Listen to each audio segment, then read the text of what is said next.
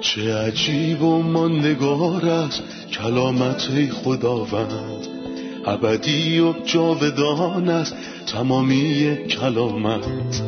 همچون نهری خروشانه بر قلب تشنه کلام تو برترین است تسلی قلب من.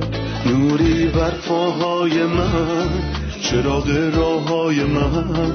کلام تو شفا بخشد درد و رنج و زخم من. نپویی این کلام ساکن شد در قلب من. تغییرم ده آزادم ساد شبان نیکوی من. چه عجیب و نگار است کلامت خدا رد ابدی و جاودان است تمامی کلامت. درود به شما شنوندگان عزیز. شما خوبان همراه که از نقاط مختلف دنیا آماده شنیدن قسمت تازه از سری برنامه های تعلیمی تمام کتاب هستید. ما در مطالعهمون از کتاب دوم پادشاهان به فصلهای 16 و 17 رسیدیم. در اول برنامه خیر مقدم میگم به مهمونمون در استودیو. برادر یوسف سلام و خیلی خوش اومدی. سلام ممنونم خواهر سنم. و همینطور سلام عرض می‌کنم خدمت تک تک شنوندگان عزیز. در اول فصل شانزده درباره پادشاهی به نام آهاز صحبت میشه که بر یهودا سلطنت کرد و با این آیات شروع میشه. در سال هفدهم سلطنت فقه پسر رملیا آهاز پسر یوتام بر تخت سلطنت یهودا نشست. او بیست ساله بود که پادشاه شد و مدت شانزده سال در اورشلیم سلطنت کرد. او برخلاف جدش داوود پادشاه هر آنچه را که در نظر خداوند نیک بود انجام نداد و در راه پادشاهان اسرائیل گام برداشت. او پسر خود را به عنوان قربانی در برابر بود سوزاند و از رسوم نفرت انگیز اقوامی که خداوند از پیش قوم اسرائیل بیرون رانده بود تقلید نمود. او در پرستشگاه های بالای تپه ها و در زیر هر درخت سبزی قربانی کرد و بخور سوزاند. با توجه به آیاتی که خوندیم شما آهاز پادشاه رو چطور توصیف می کنید؟ آهاز پادشاه پسر یوتام پادشاه بود که داستان زندگیشو قبلا خوندیم و فهمیدیم که یوتام مرد پرهیزگاری بود ولی متاسفانه آهاز دنبال روی پدرش نبود بلکه کتاب مقدس دربارش میگه و در راه پادشاهان اسرائیل گام برداشت و به سطحی رسید که تمام پادشاهان شریر نرسیده بودند. اون کارهایی کرد که سخت خداوند و رنجوند و قلب خداوند و اندوهگین کرد. او پسر خود را به عنوان قربانی در برابر بت سوزاند و از رسوم نفرت انگیز اقوامی که خداوند از پیش قوم اسرائیل بیرون رانده بود تقلید نمود. واقعا دردناکه. انتظار میره مردی که پدرش پرهیزگار بوده امکانات بالقوه برای یه زندگی دیندارانه و راه رفتن با خداوند رو داشته باشه و درستکار باشه. ولی متاسفانه تصمیم گرفت تا جایی که می‌تونه دور از خداوند زندگی کنه و کارایی انجام بده که باعث خشم خداوند بشه. پس در اینجا متوجه میشیم که پرهیزگاری موروسی نیست و انسان مسئول تمام انتخابها و تصمیمهایی که می‌گیره. اگه پرهیزگاری موروسی نیست پس توصیه شما برای فرزندانی که والدین ایماندار دارن چیه؟ والدینی که سعی می‌کنن اونا رو در خدا ترسی بزرگ کنن و آموزه های مسیحی رو بهشون تعلیم بدن و درباره خداوند با اونا صحبت کنن توصیهتون برای این دسته از فرزندان چیه؟ در حقیقت فرد به اندازه میزان بصیرت و آگاهی روحانیش در برابر خداوند مسئوله. کسی که در جو روحانی و در خانه خداپرست بزرگ شده باشه قادر به زندگی خداپسندان است و بهترین کار اینه که شخص به تعامل با خداوند بپردازه و صدای خداوند که با اون صحبت می‌کنه رو جواب بده. مخصوصا که کتاب مقدس میگه آفریننده خود را در روزهای جوانیت به یاد آور. خیلی خوبه که خداوند خانواده پرهیزگاری به من بخشیده. خوبه که به اونا نگاه کنم و سعی کنم مثل اونا باشم. اما اگه انسان قلبش رو سخت کنه عواقبش می‌تونه خیلی سخت باشه. به همون اندازه ای که نور هست داوری و مجازات هم هست. افراد زیادی آرزو می‌کنن که ای کاش در خانواده مسیحی به دنیا می اومدن تا والدین به اونا تعلیم می‌دادن. اما متاسفانه بعضی از کسانی که در خانواده مسیحی دنیا اومدن این فرصت رو خار میشمارن. خب برادر یوسف ازتون می‌خوام درباره آهاز و گناهانی که انجام داد برامون بگین. همونطور که خوندیم آهاز یه مزیت داشت. درست مثل کسانی که در خانواده های خداشناس بزرگ میشن. نه فقط پدر آهاز بلکه چهار پادشاه قبل از اون در یهودا پرهیزگار بودن. یواش، امسیا و بعد ازریا و یوتام. این چهار پادشاه مردمان پرهیزگاری بودند. پدرش و سه پدر جد اون. این افراد خاک و با اصول خداپسندانه حاصل خیز کرده بودند. ولی متاسفانه آهاز شریر بود. در متنی که شما خوندین متوجه شدیم نه تنها مثل پادشاهان اسرائیل عمل کرد بلکه حتی مرتکب عمل بدتری شد. اون بتپرستی رو به بیرحمانه ترین شکل انجام داد. کتاب مقدس میگه اول از همه هر آنچه را که در نظر خداوند نیک بود انجام نداد و در راه پادشاهان اسرائیل گام برداشت. تا که به این مرحله رسید او پسر خود را به عنوان قربانی در برابر بود سوزاند و از رسوم نفرت انگیز اقوامی که خداوند از پیش قوم اسرائیل بیرون رانده بود تقلید نمود. او در پرستشگاه های بالای تپه ها و در زیر هر درخت سبزی قربانی کرد و بخور سوزاند. و خداوند نیکوست چون فراموشش نکرد بلکه با مشکلات در قالب دشمنانی که به سمتش اومدن احاتش کرد. فقه پسر رملیا پادشاه اسرائیل و رسین پادشاه سوریه در میان این دشمنان بودند. خداوند خواست اونو بیدار کنه و کمکش کنه تا درس بگیره. ولی چون اون از خداوند دور بود به شیوه متفاوتی به مشکلاتش جواب داد. شیوهی در خور کسی که از خداوند دوره. اون حتی متوجه نشد که خداوند این مشکلات رو بر سر راهش گذاشته. نفهمید که وقتی اتفاقات مشابه برای اجدادش افتاد اونا به سوی خداوند برگشتن. بله متاسفانه از پادشاه آشور خواست تا باهاش متحد و هم پیمان بشه و برای امپراتور آشور پیغام فرستاد که اگه این پیغام رو به خداوند میفرستاد می‌تونست تفاوت خیلی بزرگی ایجاد بکنه. من تا حالا نخوندم که یکی از پادشاهان پرهیزگار چون این حرفی را حتی به خود خداوند زده باشه. به نوشته و التماس اون از امپراتور آشور در آیه هفت توجه کنید. آهاز قاصدانی نزد تقلت فلاسر امپراتور آشور با این پیام فرستاد. من بنده و مانند پسر تو هستم. بنده؟ نه فقط بنده. مانند پسر تو هستم. من در خدمتت هستم تا بتونم از قوت و شفقت تو بهرهمند باشم. می‌تونین باور کنین که این حرفها رو به یه پادشاه شریر می‌زنه تا بتونه از کمکش استفاده کنه. برای نجات من از دست پادشاه سوریه و اسرائیل به اینجا بیا چون آنها به من حمله کردند. و این رایگان نیست. به چه بهایی؟ بهای اون از خانه خداوند پرداخت شد. آهاز از طلا و نقره خانه خداوند برداشت و برای امپراتور آشور فرستاد. چون پادشاه آشور بدون چشم داشت بهش کمک نمی کرد و به محض دریافت هدایا بهش کمک کرد. دنیا هیچ چیزی رو مجانی نمیده و وقتی کنار کسی قرار می‌گیره بیشتر از چیزی که میده ازش می‌گیره. پس چون هدایایی فرستاد باهاش همراه شد و دمشق رو تصرف کرد. و این دشمنان همون جایی که بودن متوقف شدن. ولی یه اتحاد شکل گرفته بود و اونا توافق کردند تا در دمشق با پادشاه ارام ملاقات کنند پس رفتن و در دمشق ملاقات کردند ملاقاتی که بهتر بود هیچ وقت اتفاق نمیافتاد. این ملاقات یه قدم دیگه رو به پایین بود. یه نزول وحشتناک. در دمشق آهاز قربانگاه بتهای دمشقی رو دید و وقتی قربانگاه رو دید خوشش اومد چون اون از معنای واقعی این چیزها سردر نمی آورد. تنها تجمل و ظاهر بیرونی رو می‌دید و خوشش اومد. پس تصمیم گرفت از اون نمونه برداری کنه و حتی صبر نکرد برگرده.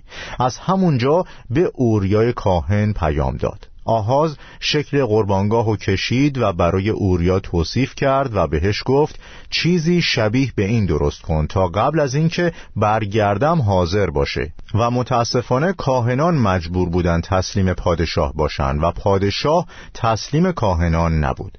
پس اوریای کاهن قربانگاه و ساخت و زمانی که آهاز برگشت از قربانگاه خوشش اومد و قربانی سوختنی گذروند و به تمام قوم فرمان داد تا قربانی بسوزونن و به نظر می رسید که این بازی رو دوست داشت. پس شروع به دخالت در خانه خداوند کرد و بعدها موارد زیادی رو تغییر داد. اون حوز و ورودی خانه خداوند و پایه ها رو تغییر داد. آهاز اونچه که سلیمان در دوران خودش ساخته بود و خود خداوند اونا رو برای داوود توصیف کرده بود و تغییر داد. هر کدوم از اون ویژگی ها معنی خارق العاده در خودشون داشتن و آهاز عوضشون کرد. چون خانه خداوند براش هیچ معنایی نداشت. اون هر کاری که وجدانش رو راضی می کرد انجام می‌داد. از جمله پرستش بتها و تقدیم فرزندانش به عنوان قربانی در آتش. آیا انتظار دارین کسی که فرزندانش رو از آتش رد می‌کنه قدردان ارزش خانه خداوند باشه؟ و به نظر من با وجودی که اون یکی از پادشاهان یهودا بود نهایت شرارت رو در دوران پادشاهان انجام داد. در کتاب اشعیا فصل هفت موضوع دیگه ای رو درباره آهاز پادشاه می‌خونیم. لطفا برامون اونم توضیح بدیم بله فصل زیبایی هستش که شامل یکی از زیباترین نبوتها درباره خداوند عیسی است و عجیبه چون در حین اینکه می‌خونیم آهاز پادشاه بدی بود و نسبت به پادشاهان دیگه در شرارت یه قدم فراتر گذاشت ولی فیض خداوند هنوز اونو دنبال می‌کرد. و چقدر زیباست زمانی که فیض خداوند به شریرترین افراد می‌رسه. این موضوع رو زمانی می‌بینیم که تعدیب خداوند بر آهاز اومد. دو پادشاه در حال حمله به اون بودند و خداوند اشعیا رو با نبوتی پیش اون فرستاد. خداوند در طی تمام شرارتها و کارهای غلطی که انجام داد فراموشش نکرد و بهش گفت نترس. درسته. در کتاب اشعیا فصل هفت آیه هفت می‌خونیم اما من خداوند متعال اعلام می کنم که چون این چیزی هرگز واقع نخواهد شد. چرا؟ چون سوریه از پایتختش دمشق قویتر نیست و قدرت دمشق هم از قدرت رسین پادشاه بیشتر نمی باشد اما در مورد اسرائیل در ظرف 65 سال چنان خورد خواهد شد که دیگر چیزی به عنوان یک ملت از آن باقی نماند. اسرائیل از سامره پایتخت آن قویتر نیست. سامره هم از فقه پادشاه قویتر نیست. اگر ایمان شما ناپایدار باشد شما هم پایدار نخواهید بود. خداوند پیغامی براش فرستاد تا بهش بگه نترس. از مردمی که به مقابله با تو برخواستن نترس. فقط ایمان بیاور. فقط به خداوند اعتماد کن. از خداوند خدای خود بخواه تا به تو علامتی بدهد. خواه آن علامت از دنیای مردگان باشد و خواه از اوج آسمان ها از خداوند پیروزی بخواه. اما اون در تقوای دروغین گفت من خدا را آزمایش نمی کنم و علامتی نخواهم خواست. در حقیقت دلیل این جواب خودداری از آزمایش کردن خداوند نبود بلکه بی ایمانیش و عدم اعتماد قلبی به خداونده.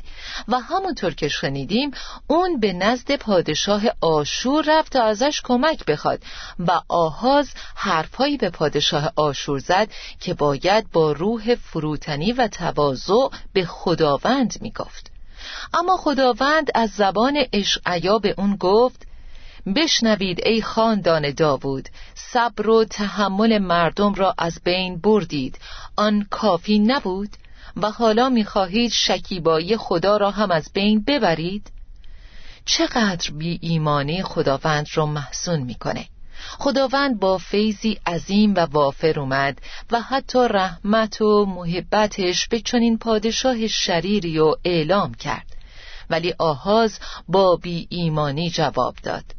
پس در این صورت خداوند خودش به شما علامتی خواهد داد و آن این است که باکره حامله شده پسری خواهد زایید که نامش امانوئیل یعنی خدا با ماست خواهد بود.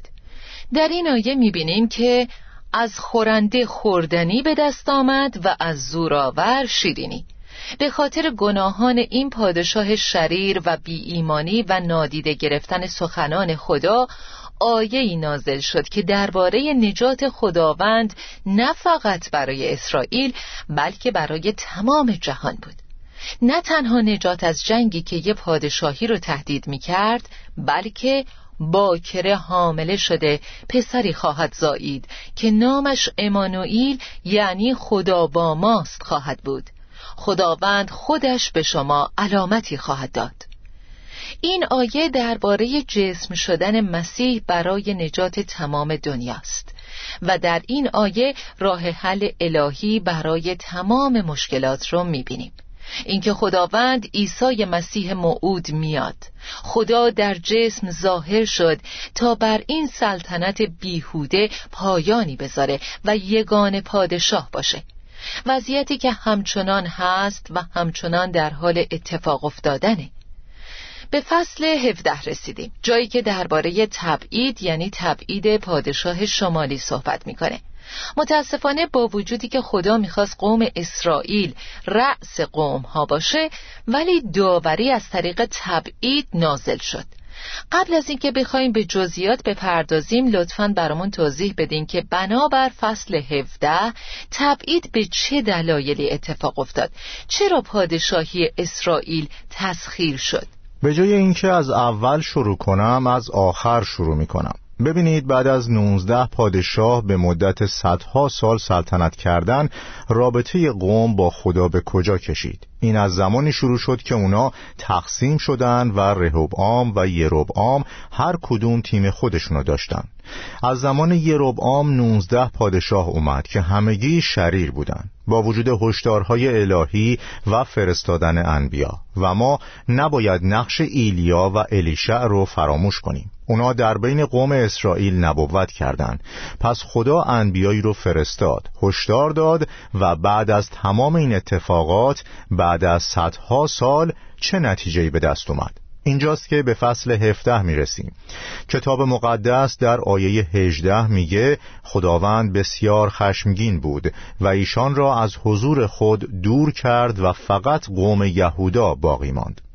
چطور ممکنه قوم بعد از اینکه صدها سال تحت مراقبت و کمک خدا بودن اونقدر خدا را عصبانی کنند که اونا را از حضورش بیرون کنه؟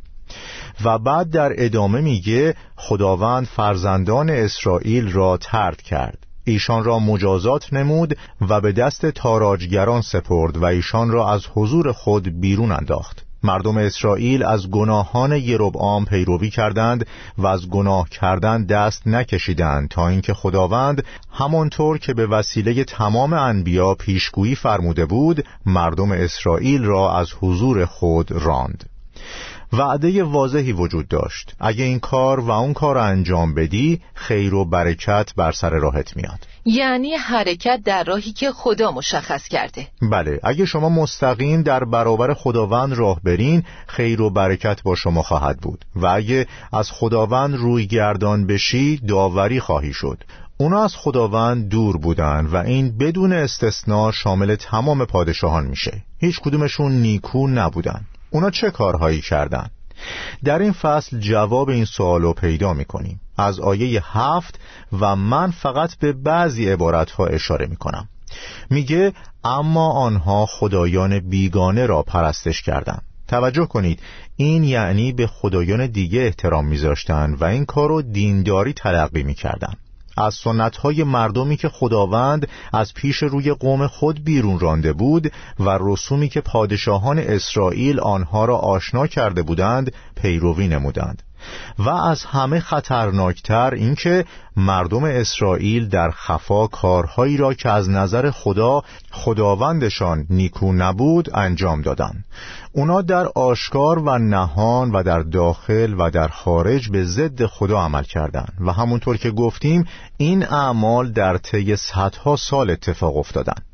آنها در کوچکترین دهکده ها تا شهرهای بزرگ در بالای تپه ها برای خود پرستشگاه ها ساختند و هیچ قسمتی از شهر رو بدون فساد باقی نذاشتند. در بالای تپه ها وزیر هر درخت سبزی برای خود الهه اشیره ساختند. می‌تونین تصور کنین کتاب مقدس اقراق نمی‌کنه. این کلام عمق بتپرستی اونا رو نشون میده. بتپرستی و نشانه های دور شدن اونا از خداوند به زیر هر درخت سبزی کشیده شده بود.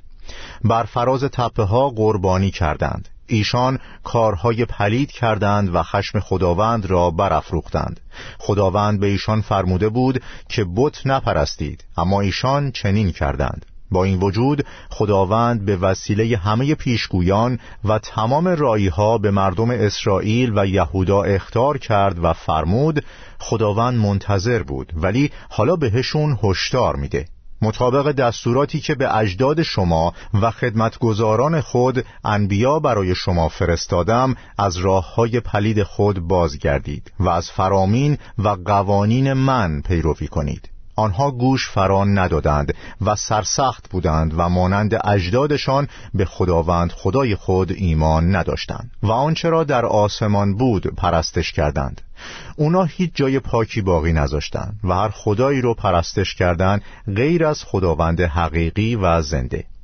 آنچه را در آسمان بود پرستش کردند و بت بعل را خدمت نمودند. ایشان دختران و پسران خود را در آتش سوزاندند و برای بتها قربانی کردند و به جادوگری و فالگیری روی آوردند. و در نتیجه خود را در نظر خداوند به پلیدی فروختند و خشم او را برانگیختند. پس هر کاری خواستن کردند تا به خداوند بگن می‌خوایم تو را عصبانی کنیم. بعد از تمام این اتفاقا تبعید باید در تمام اشکال مختلفش اتفاق میافتاد که در فصلهای پیش رو می‌بینیم درسته. ممنونم برادر یوسف. خب عزیزان استراحت کوتاهی می‌کنیم و لحظاتی بعد با ادامه درس برمیگردیم.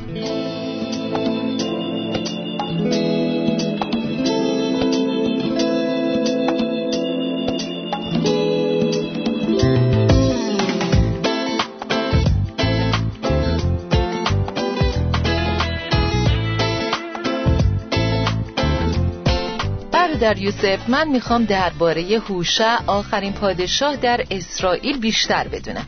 کتاب مقدس میگه او هوشع پسر ایلا بود. آخرین پادشاه در بین 19 پادشاهی که بر اسرائیل حکومت کردند. و روح القدس در مورد سلطنتش میگه او آنچه را در نظر خداوند پلید بود انجام داد. اما نمانند پادشاهان اسرائیل که قبل از او بودند. اون نسبت به بقیه پادشاهان شرارت کمتری داشت با این حال اون هم از خداوند دور بود و بزرگترین وجه تمایزش بی ایمانی بود وقتی شلمن اسر پادشاه آشور به اون حمله کرد به جای احیای رابطش با خداوند و بازگشت به سوی او و درخواست کمک از خداوند هوشع به او تسلیم شد و هر سال به او باج می‌داد.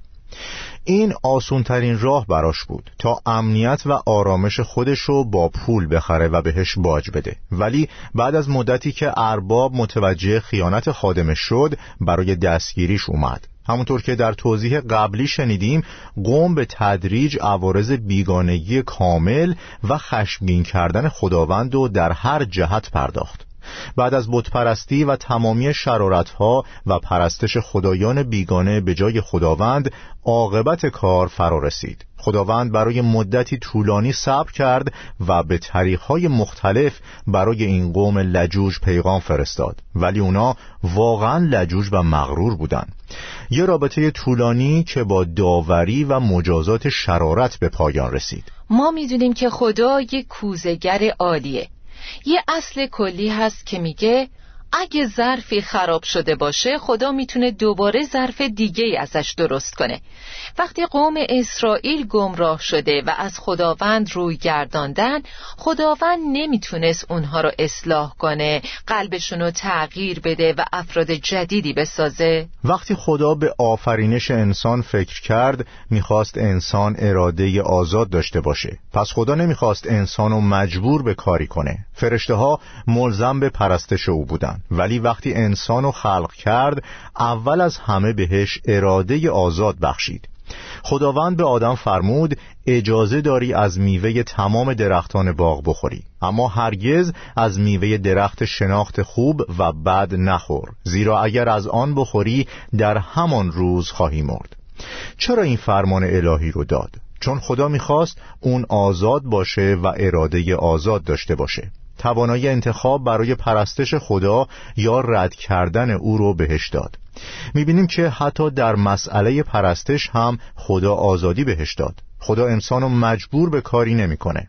در زمان آفرینش تفکر و خواسته دل خدا این بود. با این حال انسان در طول زمان ثابت کرد که از اراده آزاد خودش سوء استفاده کرده و این فقط در دوران پادشاهان اتفاق نیفتاد.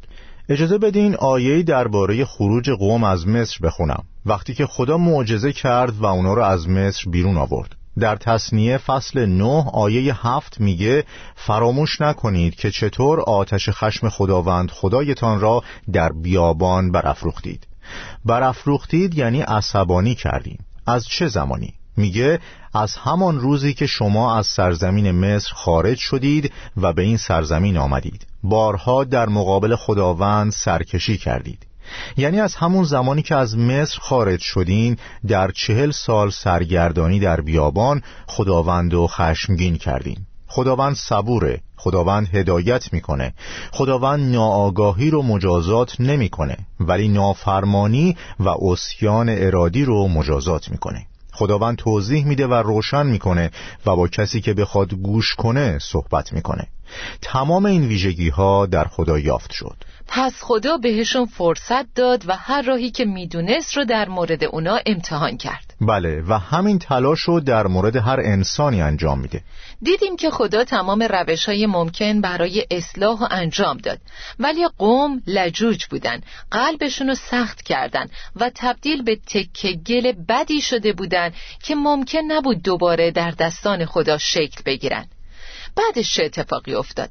پادشاهی شمالی چطور در نتیجه سخت دلی و اوسیان به آخر کارش رسید؟ این سخت دلی و اوسیان نتیجه جواب ندادن به سخنان خدا بود و جواب ندادن در نتیجه بی ایمانیه اونا مطلقا به خدا ایمان نداشتند. اگه از فکر و منطقشون استفاده کرده بودن اگه از تجربیاتشون درس می‌گرفتن و به رابطهشون با خدا در طی زندگی های شریرانشون توجه می‌کردن به سادگی میپذیرفتن و به خدا ایمان می آوردن. اولین و اصلی ترین گناه اونا بی ایمانی بود و به دلیل این بی ایمانی در گناه زندگی می کردن. این همه سال دوری از خداوند و بی توجهی به پیام های او نمی‌تونه بی نتیجه بمونه برای همین بیشتر از یه بار به تبعید فرستاده شدند و در ادامه می‌بینیم که خداوند از مدتها قبل بارها بهشون هشدار داده بود و اونا گوش نکرده بودند و می‌بینیم سرانجام به عنوان روشی برای داوری پراکنده شدند و نتیجه تبعید بود که داستانش رو در فصلهای آینده می‌خونیم. درسته. خیلی از شما ممنونم. خداوند بهتون برکت بده برادر یوسف. آمین. خدا به شما و همه عزیزان شنونده هم برکت بده. عزیزان همراه تا سلامی دوباره و کلامینا در پناه خدا باشید چه عجیب و ماندگار است کلامت خداوند. ابدی و جاودان است تمامی کلامت. همچون نهری خروشان است بر قلب تشنه کلام تو برترین است تسلی قلب من. نوری بر پاهای من چراغ راه های من. کلام تو شفا بخشد درد و رنج و زخم من. نپوری این کلام ساکن شد در قلب من. تغییرم به آزادم ساد شبان نیکوی من. چه عجیب و ماندگارت کلامت خدا رد ابدی و جاودانت تمامی کلامت